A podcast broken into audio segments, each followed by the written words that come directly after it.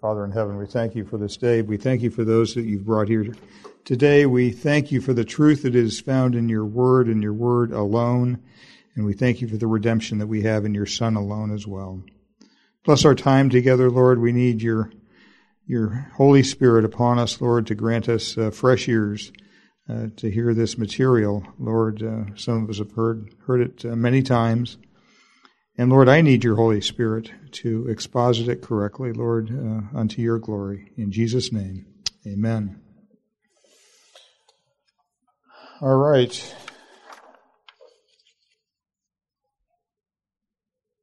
By token of introduction, I'll tell you, when Dan said, would you mind filling in? And I said, no, not at all. I've done this before. And what came to my mind, the last time I did Wednesday night, which was, 4 months ago, the last time I did Wednesday night, our dear sister Esther was sitting in the middle of the room. And without saying a word, Esther was such an amazing encourager, without saying a word. And then, boom, the light goes on. I'm going to talk about encouragement or exhortation, biblically, exhortation, encouragement. And I will tell you about Esther. And it wasn't just if I was teaching, it was Nathaniel teaching or Dan was teaching or whoever was teaching. And as I would cite a verse without looking down, but I'm just, as part of the lesson, here's the verse, right?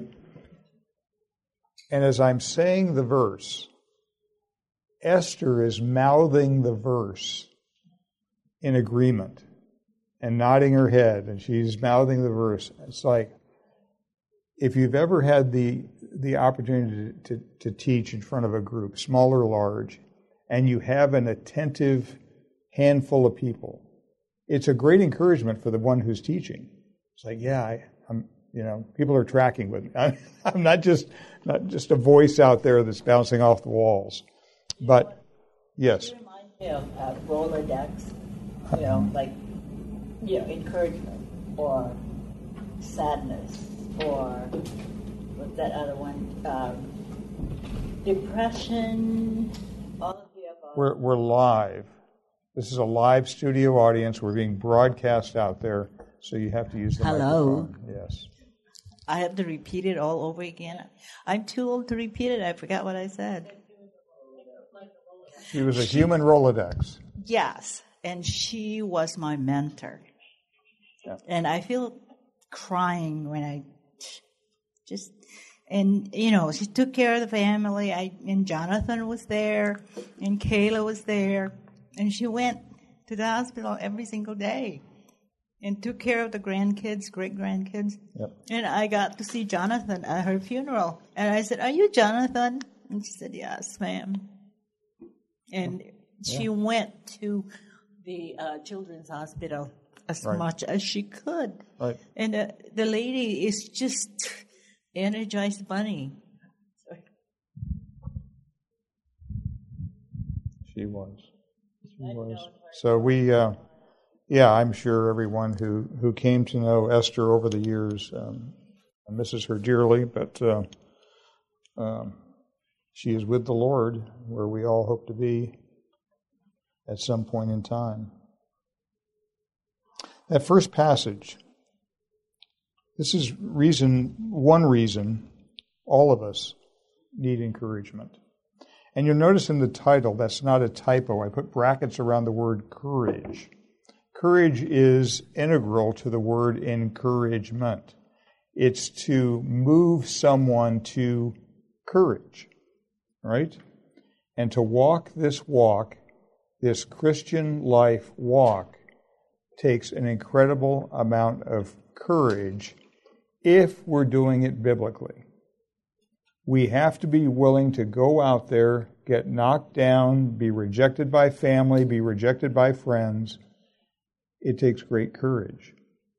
And so it's incumbent on us to come alongside those who need courage to enhance that courage.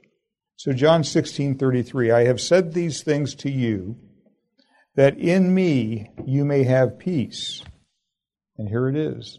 In the world you will have tribulation, but take heart, I have overcome the world.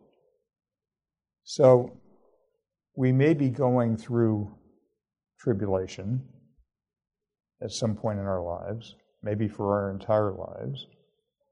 But the Lord Jesus puts that to rest and says, behold, I have overcome the world. So some working definitions, all right? Encouragement is the act of giving courage or confidence of success, the incitement to action or practice, incentive, that which serves to incite, support, promote, or advance as favor, countenance, rewards, profit. Okay, so that's Noah Webster in the 1825 dictionary. That's how he defined it. And I was disappointed because many of the entries in Webster's 1825 dictionary include Scripture as an example of some of the words. If you have opportunity to acquire a Webster's 1825 dictionary, I would encourage that. An encourager, the individual, is one who incites or stimulates to action, one who supplies incitements, either by counsel, reward, or by means of execution, and one who inspires with hope and confidence. Now, it's a well-known fact that we all need some level of encouragement. And it's very easy to receive encouragement. It's much more difficult to give encouragement to others. As I said, Esther Toms was a great encourager, and she was, without even saying a word at times. And we have a picture of encouragement biblically. Barnabas. The apostles named him Encouragement. That's what Barnabas means. They named him Encouragement. His real name was Joseph, right? He was the son of encouragement. And he's credited, I had no idea that this existed, but there is a book, an apocryphal book called the Book of Barnabas. My neighbor up at our house up north was telling me, he said, yeah, have you read the Book of Barnabas? I said, no, I've never read the Book of Barnabas. He said, oh yeah, it's out there. I said, okay. I'm not high on the apocryphal books, but that's fine.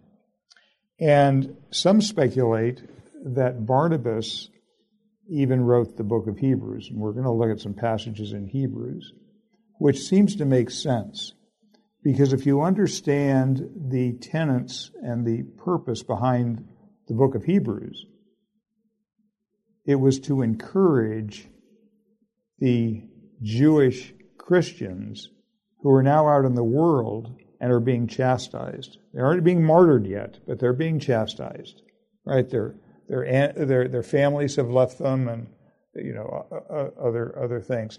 And those kinds of things are relatable even in this day and age, even today. Many a religion will chastise their family for leaving a religion, right?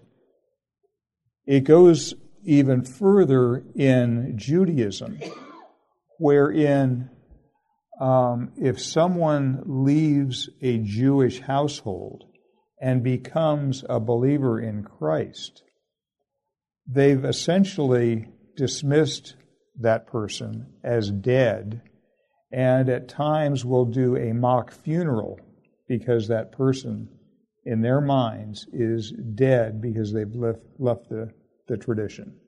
So it's a serious thing, and some of you may have a Roman Catholic background and you left the Roman Catholic faith and came to Christ in repentance and faith, and you've been chastised by your family. It's certainly true in our household.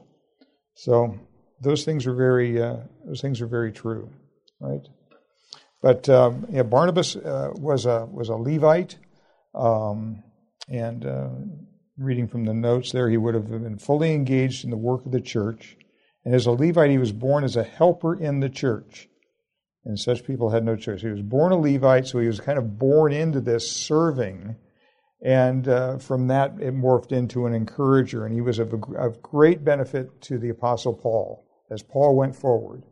Paul was questioned many times. How can you, as a former persecutor of the church, be an apostle? So Paul's credibility was in question, and Barnabas came alongside and kind of paved the way where Paul went. Okay. Traits and habits of an encourager or an exhorter, right? These are just some of the habits and traits. Humble, right? You should be selfless, putting others first. A genuine heart for people. Be compassionate. Demonstrate a real and loving concern for people. Have an empathetic ear. An eye for potential. A consistent source of hope. And able to set a positive and inspiring example. And as believers, we don't hope as the world hopes, right? It's not a wish. Biblically, hope in the Greek means promise. We hold fast to the promise that either one day we will go to Christ for all of eternity or he will return. And so that's our hope. And when we're encouraging somebody, they have to see that hope in us. Otherwise, it's kind of just empty words, right? All right. These are a handful of passages that I'd like to go through, and I'd like to save some time at the end for sharing some of your experiences, either as an encourager or as one who has been encouraged. So I want to try and leave some time at the end. Hebrews 3:12, beautiful passage. Again, understand the premise, the purpose of the book of Hebrews was to exhort and encourage the Jewish Christians who were undergoing some challenges.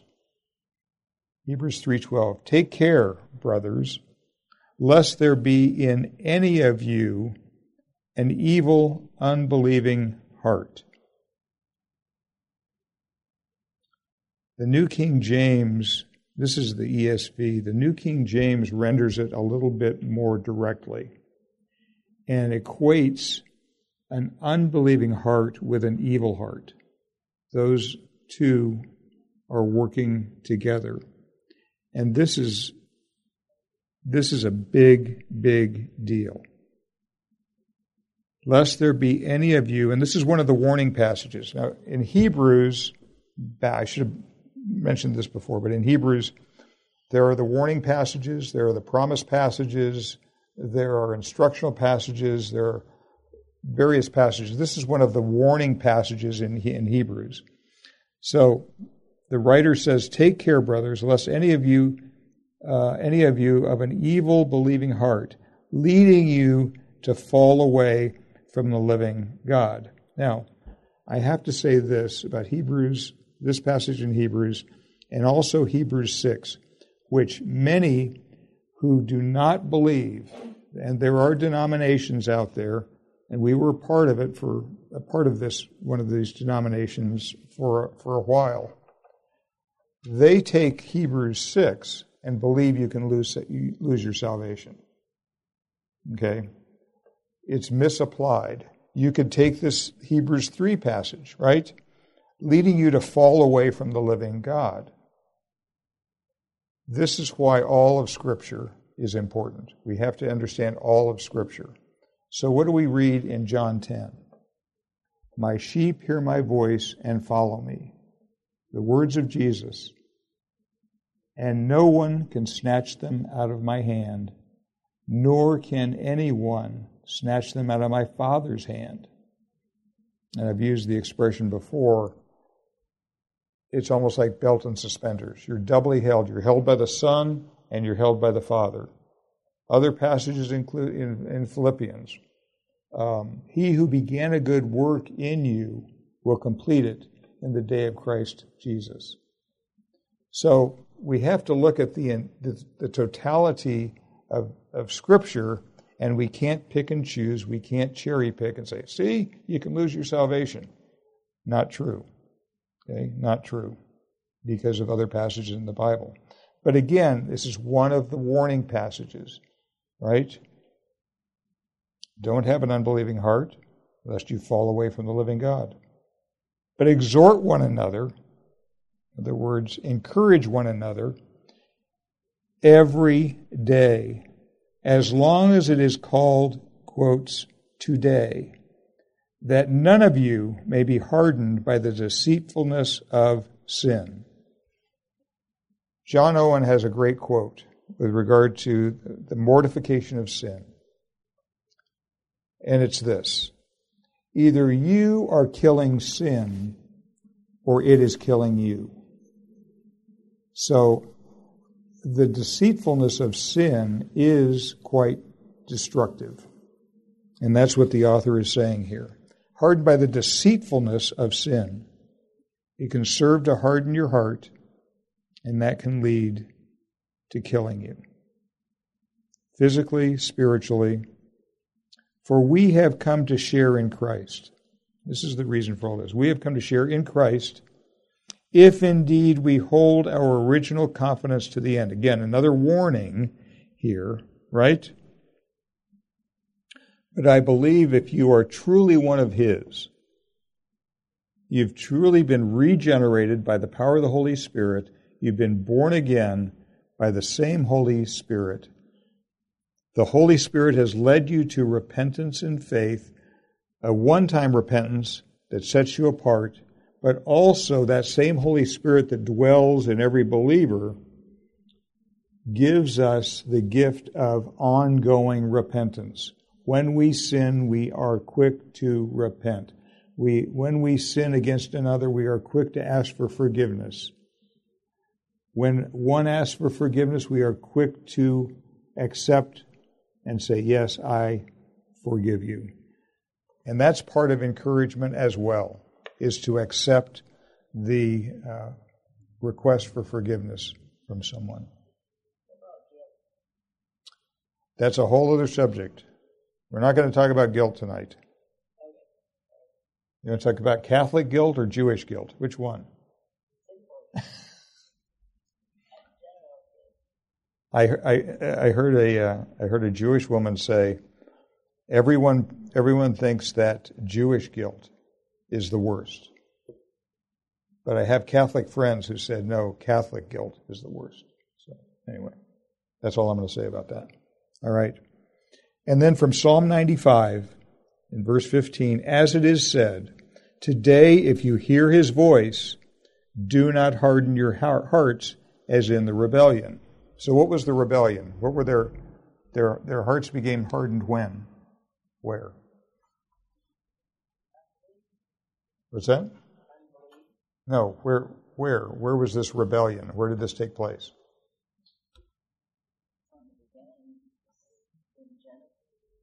In the wilderness? Complaining. Can't we go back to slavery in Egypt and have our fine foods? The Lord said, I set you free from all of that. I complain all the time. Don't complain. It's easy to do, I know. Easier said than done. Hebrews 10. And this is a beautiful, instructive passage.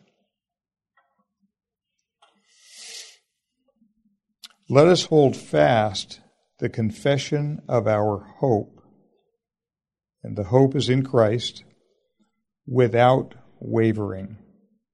So to waver is to go back and forth, in and out, side to side, and deviate in some way from the path that the Lord has defined for His people, right?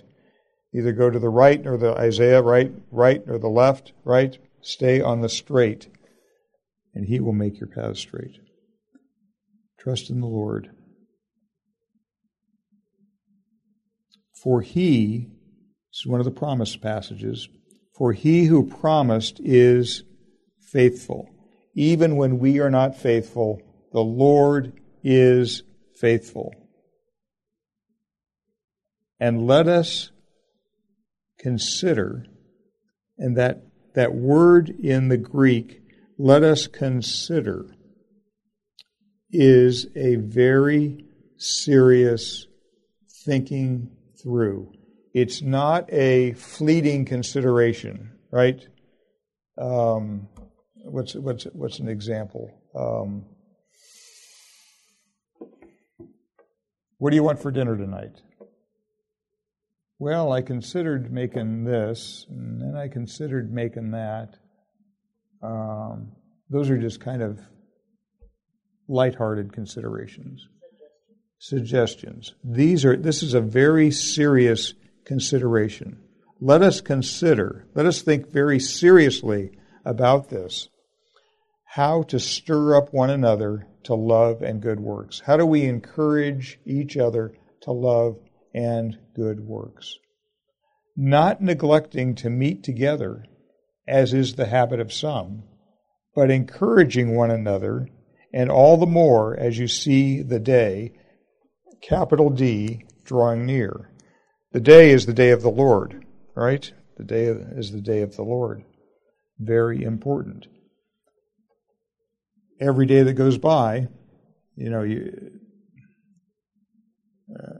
a lot of goofiness out there in the social media world. The Lord's going to return tomorrow because God told me. We have some neighbors up north, and they firmly believe that we have 3 years and the Lord will return. Nobody knows the day or the time. Only your Father knows the time. Not even the Lord Jesus Himself knows, but the Father knows, right? But nevertheless, every day that goes by, we are a day closer to the day of the Lord, right?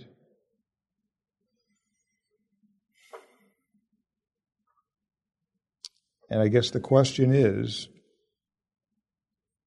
are we wavering? Are we stirring others up?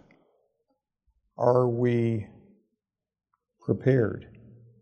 Because it could happen in an instant. You need to be prepared. Are the lamps full? Are the wicks trimmed? Are we ready?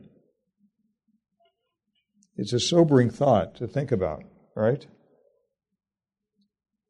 And we're going to talk about the thief in the night in 1 Thessalonians 5 down below. But A.W. Pink, if any of you have seen this volume that Pink wrote, it's about this thick, and it's an exposition of the book of Hebrews. And I think I'm good for reading about 5 pages at a time. It's very deep, it's very heavy, it's very informative. It's excellent. But Pink put this exposition together, and he offers this with regard to encouraging one another. So this is kind of Hebrews 10 stirring up, encapsulated and exposited by Pink. He said, "Here is expressed the chief design or end of our consideration for one another. It is to provoke or to stir up unto the performance of duties, to strengthen zeal, to inflame affections, to incite unto godly living. We are to provoke one another by means of a godly example, by suitable exhortations, and by selfish acts of kindness. Unselfish acts of kindness. And I'm going to need some glasses because I'm not seeing the text clearly. So, honey, maybe you can. I know. What? No, those are for distance. It's my astigmatism. I'm okay. I know. I'm okay. So think about it. Now, are we going to do all of those things that Pink outlines, provoking and stirring up, strengthening zeal? Are we going to do all of those things perfectly, every day, consistently? No, we're not going to. But this is a high bar that is set for every believer, provoking one another by means of a godly example. Do I always set a godly example for those around me? No. Live in my household for a while, and you'll see, right? I think the same thing can be said for all of us. Beautiful passage in 1 Thessalonians 5:1-11. Now concerning the times and the seasons. And we can say that of ourselves right now. I have lived, well, I'm in my seventh decade now. I have never seen things that are taking place, never imagined things that are taking place in the culture. And I think the same is true for probably most of you, even though a lot of you are younger. It's interesting because, you know, what was considered absolutely taboo, never to be mentioned 40 years ago, is now mainstream. It's just the way it is. So, you know, when we look at this, and many have said, you know, well, we're getting a lot closer to the Lord's return, like our neighbors, it'll be 3 years. We only have 3 years. I said, you sure about that? Yeah, I'm sure about that. I said, okay. But we are closer to that day, and things are appreciably worse.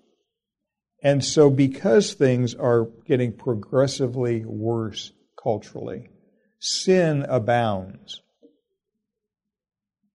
Tomorrow is a horrible day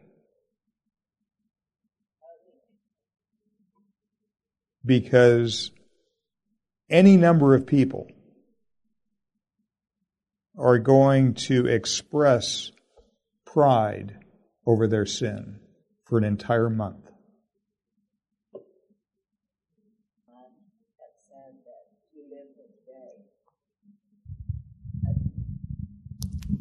It's, you know, to be thankful that I even got up in the morning, you know, with all the problems that I have with the pain and stuff.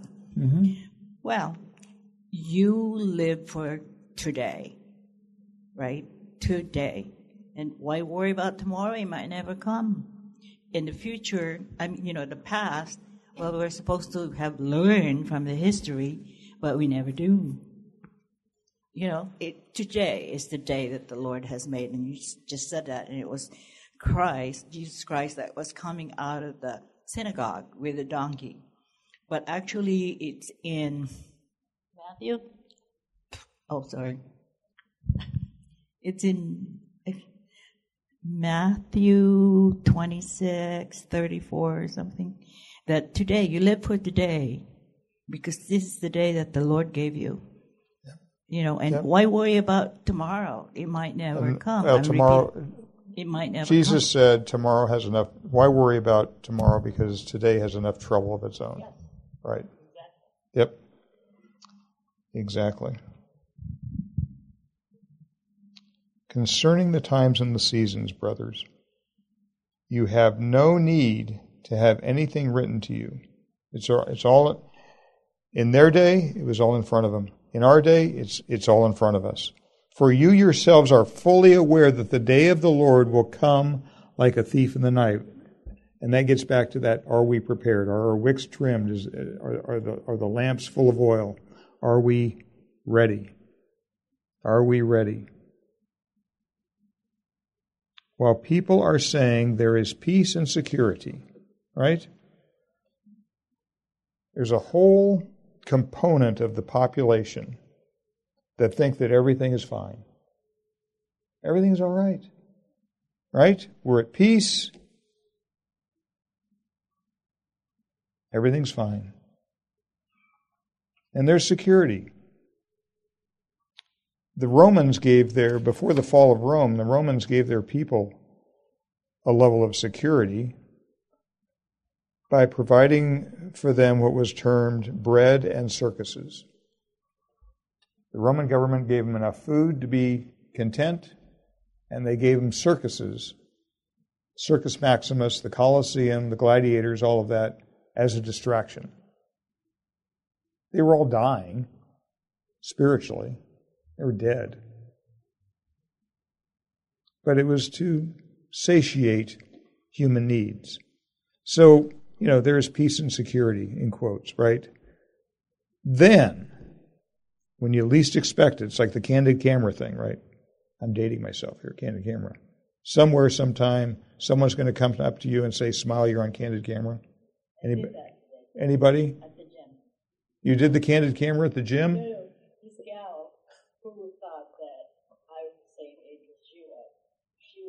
You know, riding the bicycle. I don't know what she was doing, all those universal machine. And I go, oh, I said, okay, you're in candid camera. I said, do you know who that is? It's, what's his name? Alan Funt. Alan Funt. No. Alan Funt. No, I mean, the first one. Alan Funt. But what's the name of that other guy? No. We're almost the same age, Thelma. Alan Funt. F-U-N-T. Trust me. All right, we have to move on. Well, let me finish this beautiful passage in 1 Thessalonians. Okay. So people are moving along with their lives, not caring about anything of the Lord. They think there's a peace and security, but it's a false peace and it's a false security. Then sudden destruction will come upon them as labor pains come upon a pregnant woman. I've never experienced it. You ladies have. Anne had a spinal block, so it was Lizer. Some of you had that too. But anyway, I can't relate to that. Women can. Come upon a pregnant woman, the labor pains, and they will not escape. It'll be so sudden and so powerful that's the term that Paul uses. And then he uses this in verse 4 of encouragement. And it's similar to what he says in Ephesians 5. Ephesians 5 says, "For once you were darkness, but now you are light in the Lord." It's a very similar passage to what he says in Ephesians 5 here in Thessalonians, 1 Thessalonians.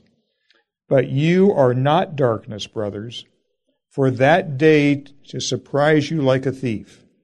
So if we are walking in the light, our expectation is that if the Lord appears in the next 5 minutes, it's not a surprise to us.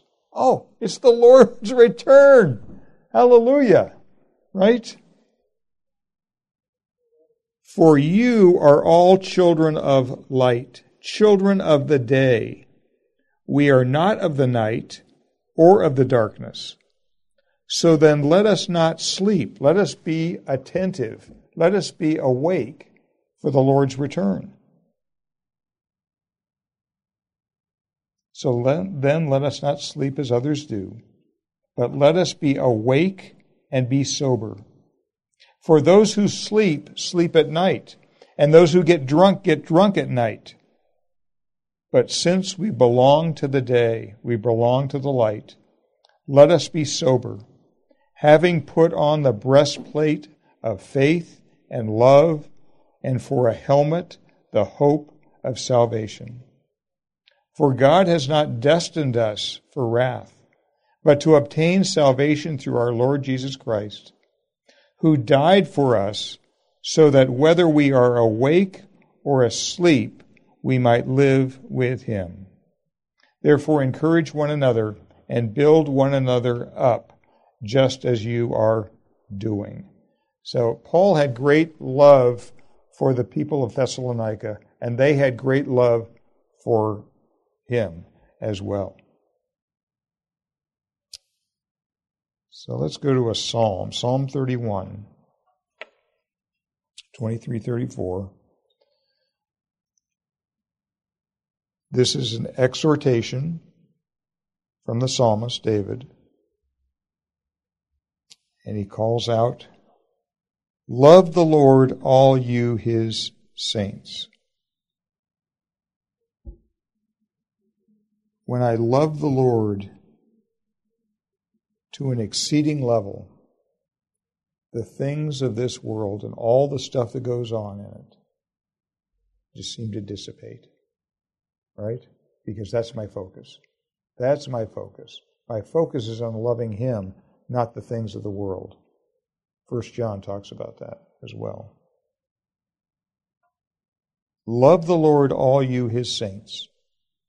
The Lord preserves the faithful, but abundantly repays the one who acts, here's that word again, in pride. Be strong and let your heart take courage. There's that word again. All of you who wait for the Lord. So are we waiting for the Lord? Are we waiting for the Lord? And it takes courage to wait. And when others ask us, what are you doing? I'm waiting for the Lord. You're waiting for what? I'm waiting for the Lord. Be still and know that I am God.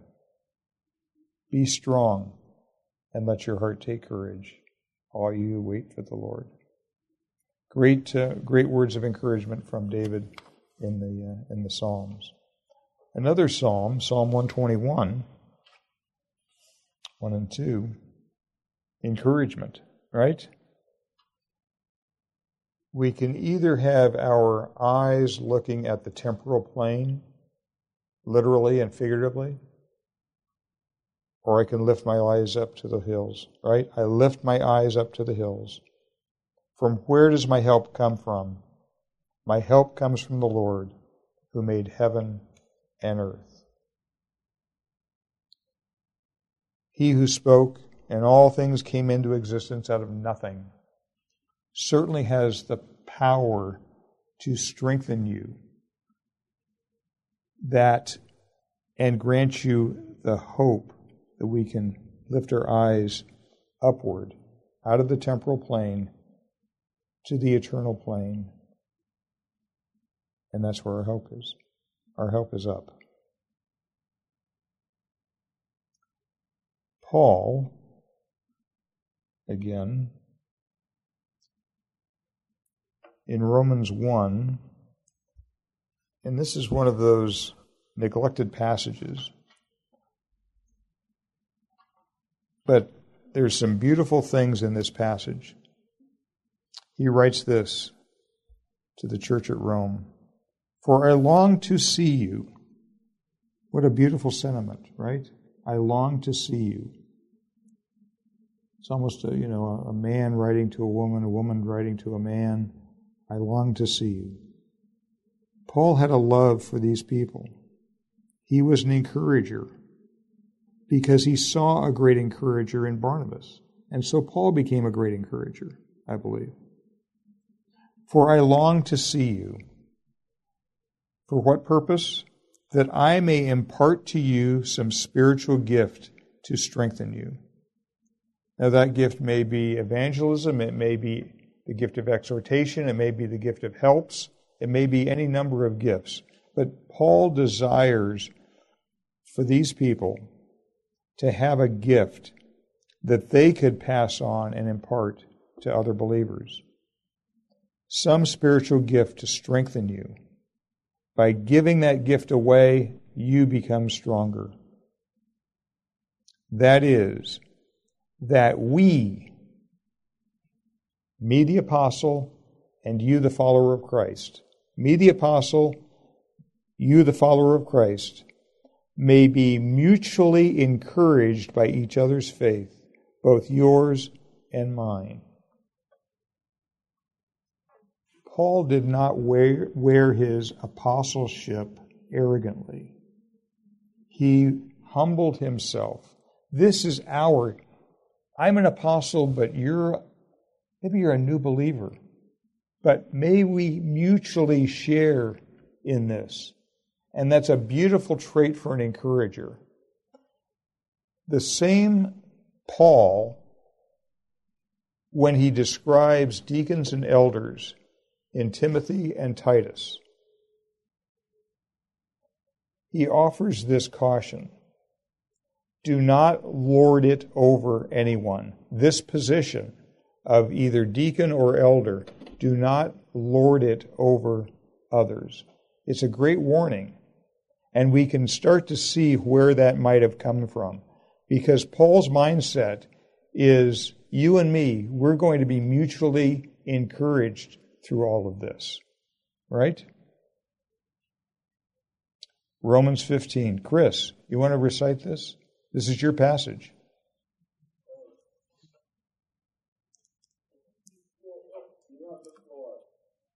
Therefore, since we have been justified by faith, we have peace with God through our Lord Jesus Christ. Now, I find it interesting when we say peace with God. That is the heart of the matter. The whole peace movement during the Vietnam War in the 60s and the early 70s, it's not about world peace. It's not about living in a world without conflict. There will be in conflict forever until the Lord returns or we go home to Him, right? The peace that is described by Jesus Himself in the Gospels and in this passage, Romans, by Paul, the ultimate peace is peace between God and man. That beautiful reconciliation, right? Man's greatest issue is his sin. Man's greatest need is redemption and reconciliation with a holy God, right? Peace with God through our Lord Jesus Christ. That's the only way to have peace with God. Jesus Himself said, peace, peace, and there is no peace. Right? There was conflict all around. Through Him we have also obtained access by faith into this grace in which we stand, and we rejoice in hope of the glory of God. And not only that, but we rejoice in our sufferings, knowing that suffering produces endurance, endurance produces character, and character produces hope. And hope does not put us to shame, because God's love has been poured out into our hearts through the Holy Spirit who has been given to us. What a great gift. There's nothing that we can offer except complete submission to receive this beautiful gift of the Holy Spirit. The Holy Spirit is a gift. Repentance is a gift. Faith is a gift. That we can understand this promise of hope. Just a correction, that should be Romans 5. I know. I just saw that. Honey, thank you.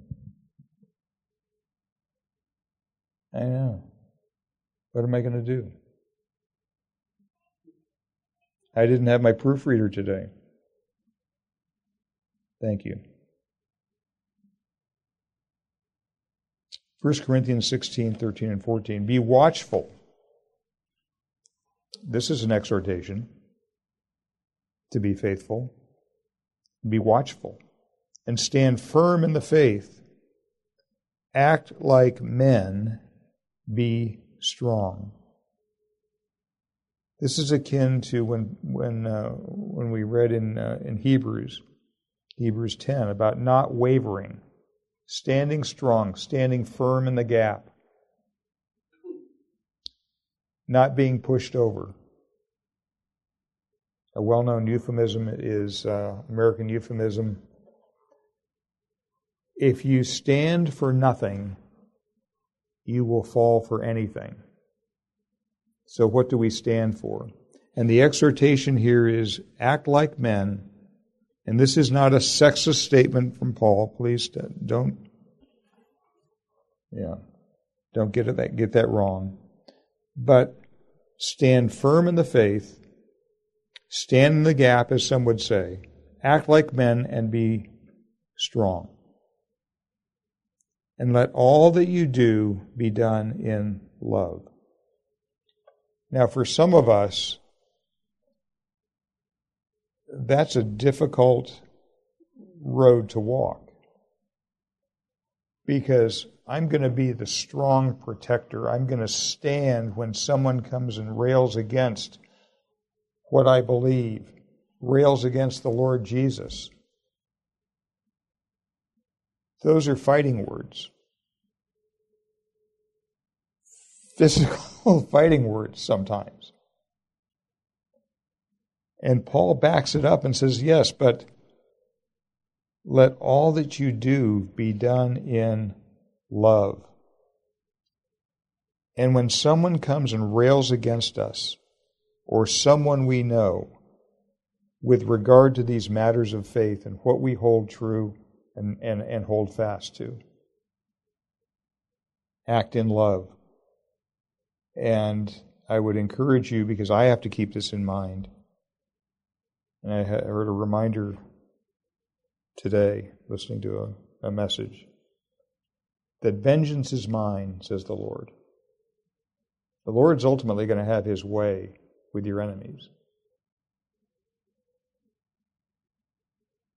He's going to have his way with the culture that does not believe in the Lord Jesus. He's going to have his way. 2 Corinthians 1, 3-7, Blessed be the God and Father of our Lord Jesus Christ, the Father of mercies and God of all comfort, who comforts us in all our affliction, so that we may be able to comfort those who are in any affliction with the comfort with which we ourselves are comforted by God. For we share abundantly in Christ's sufferings, so through Christ we share abundantly in comfort as well. Comfort too. If we are afflicted, it is for your comfort and salvation.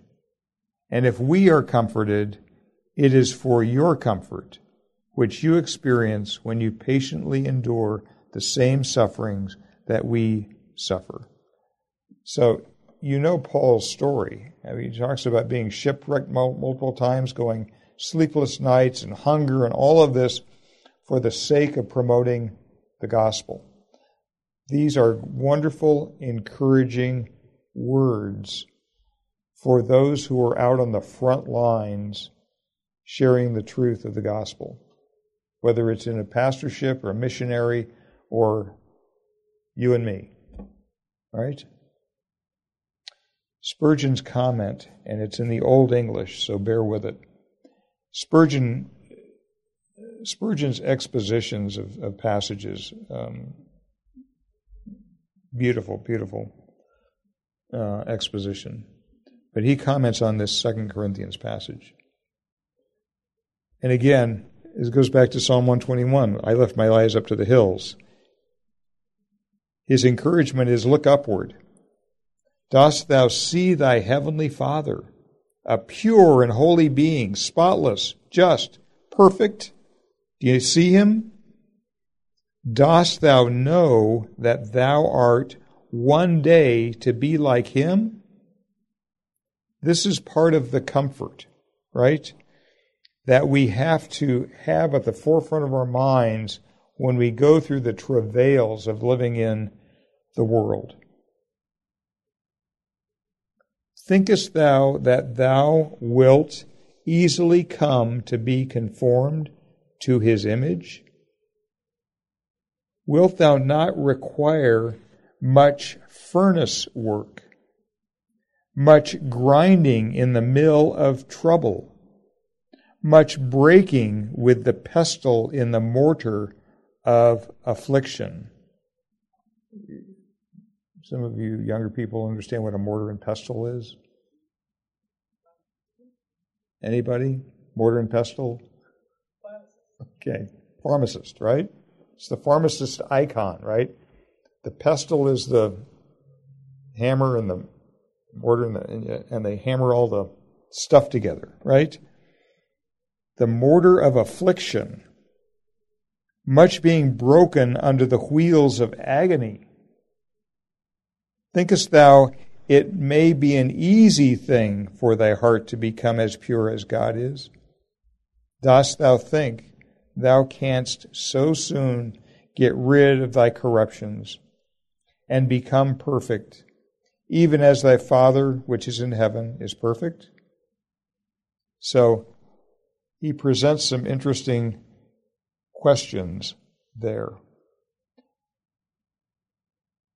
The walk is not easy. We're all going to go through some stuff.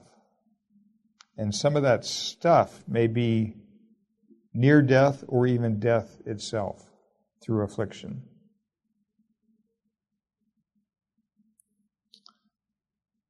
We had opportunity to watch Parkside Church on Sunday. And it wasn't Alistair that was speaking, Alistair Begg that was preaching. It was another of his staff. And he was in Habakkuk 1:1 through 5. And this sounds so much like what others have gone through in centuries past and akin to what we're going through now in the culture. And the rubber really meets the road in this. And one thing he pointed out that I had never heard before. The subheading on this Habakkuk passage is Habakkuk's complaint. And he said, it's not really a complaint as we understand complaints. You know, my coffee's cold. That's a complaint. I didn't go to the Lord with my cold coffee. But Habakkuk and Jeremiah in Lamentations go to the Lord. They're seeking the Lord. So it's a lament and not necessarily a complaint. Complaint is what we do in the flesh. A lament is what we do before a holy God. Right? First two words that characterize this as a lament. O Lord, how long shall I cry for help, and you will not hear? Am I the only one who's gone through a season where I think that the Lord is not hearing? Am I the only one? Show of hands. I guess I am. Or cry to you, violence, and you will not save? Why do you make me see iniquity? And why do you idly look at wrong? Almost sounds like Psalm 73, right? The prosperity of the wicked, right? Lord, what's going on here? I'm trying to do this right, and I'm trying to do that right, and it's all in vain because I look at the wicked and they're all prospering, and I'm here suffering, and I'm doing the right thing. At least I think so in your eyes, but that's not the case. Destruction and violence are before me. Strife and contention arise. So the law is paralyzed, and justice never goes forth. Sound familiar? For the wicked surround the righteous, so justice goes forth perverted. And here's the Lord's answer to Habakkuk. And this is such a beautiful consolation for us to hold to. Look among the nations and see, wonder and be astounded, for I am doing a work in your days that you would not believe, if told. We don't see all that the Lord is doing. And the exclamation on that is, not only is the Lord doing a work in your days, but you would not believe it if I told you. If I told you in advance what I'm going to do, you wouldn't believe it.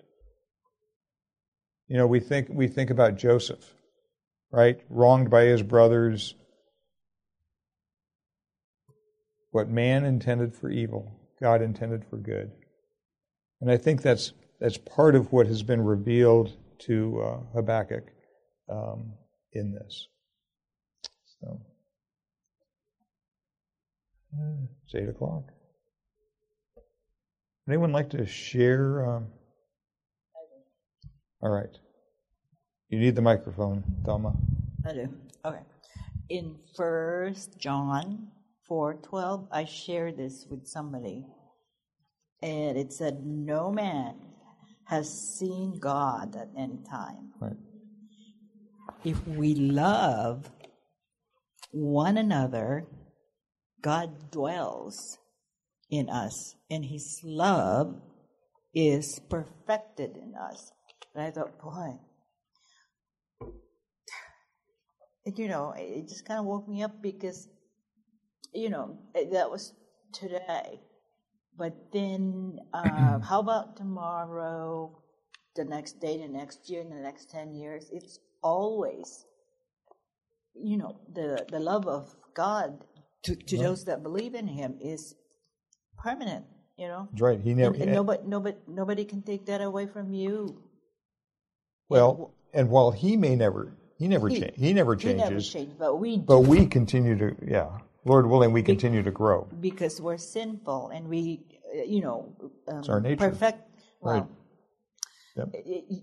You always learn every single day, you know, and correct me if I did something wrong, but I'm sorry, you know, that I did that.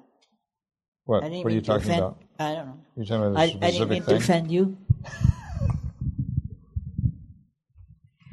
I was just going to say, on the topic of encouragement, in order to encourage one another, that it requires some intimacy and friendship, and yes, that it requires that we have that love that you spoke of about Paul with people of the churches that he visited. And then someone once asked me or told me they didn't think that our church was a very friendly church, and said that people didn't get to know one another. And I challenged them. I said, "Why don't they ask others about about themselves? You know, ask others about the others instead of expecting someone to approach them and ask them." So that starts a conversation. That starts an interest in showing that kind of that unselfishness that you were talking about. So question others and don't expect others to take an interest in you if you're not taking an interest in them. Exactly. Or, you know, it goes both ways, and that speaks to that mutual encouragement. Well, and if I could kind of jump onto that, this was quite a few years ago, and some of you remember this family, the Wyberus, but I remember it at prayer night, one Sunday night, Nicoletta had made an observation of how we operate as a church on a typical Sunday. And I'm sure she wouldn't mind me, you know, sharing this. And she said, "What I observe is everyone gets up and goes and talks to someone that they always talk to, someone they're always comfortable with, and that's who they always go to." And she said, "I would challenge us as a church that every Sunday you engage with somebody you've never engaged with in conversation. Just break that cycle and make that become a habit. I'm going to go talk to somebody I've never talked to after church this week. And get to know them as to how you might encourage them." So that's the familiarity, right? Anyone else?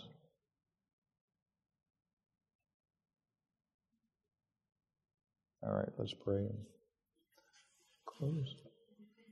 Again, Father in heaven, we thank you for giving us this evening and for those who are here.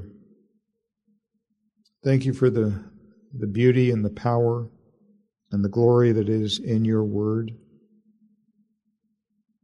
Help us to hold fast to it. Help us to use it to encourage others, to encourage ourselves that we may encourage others with it.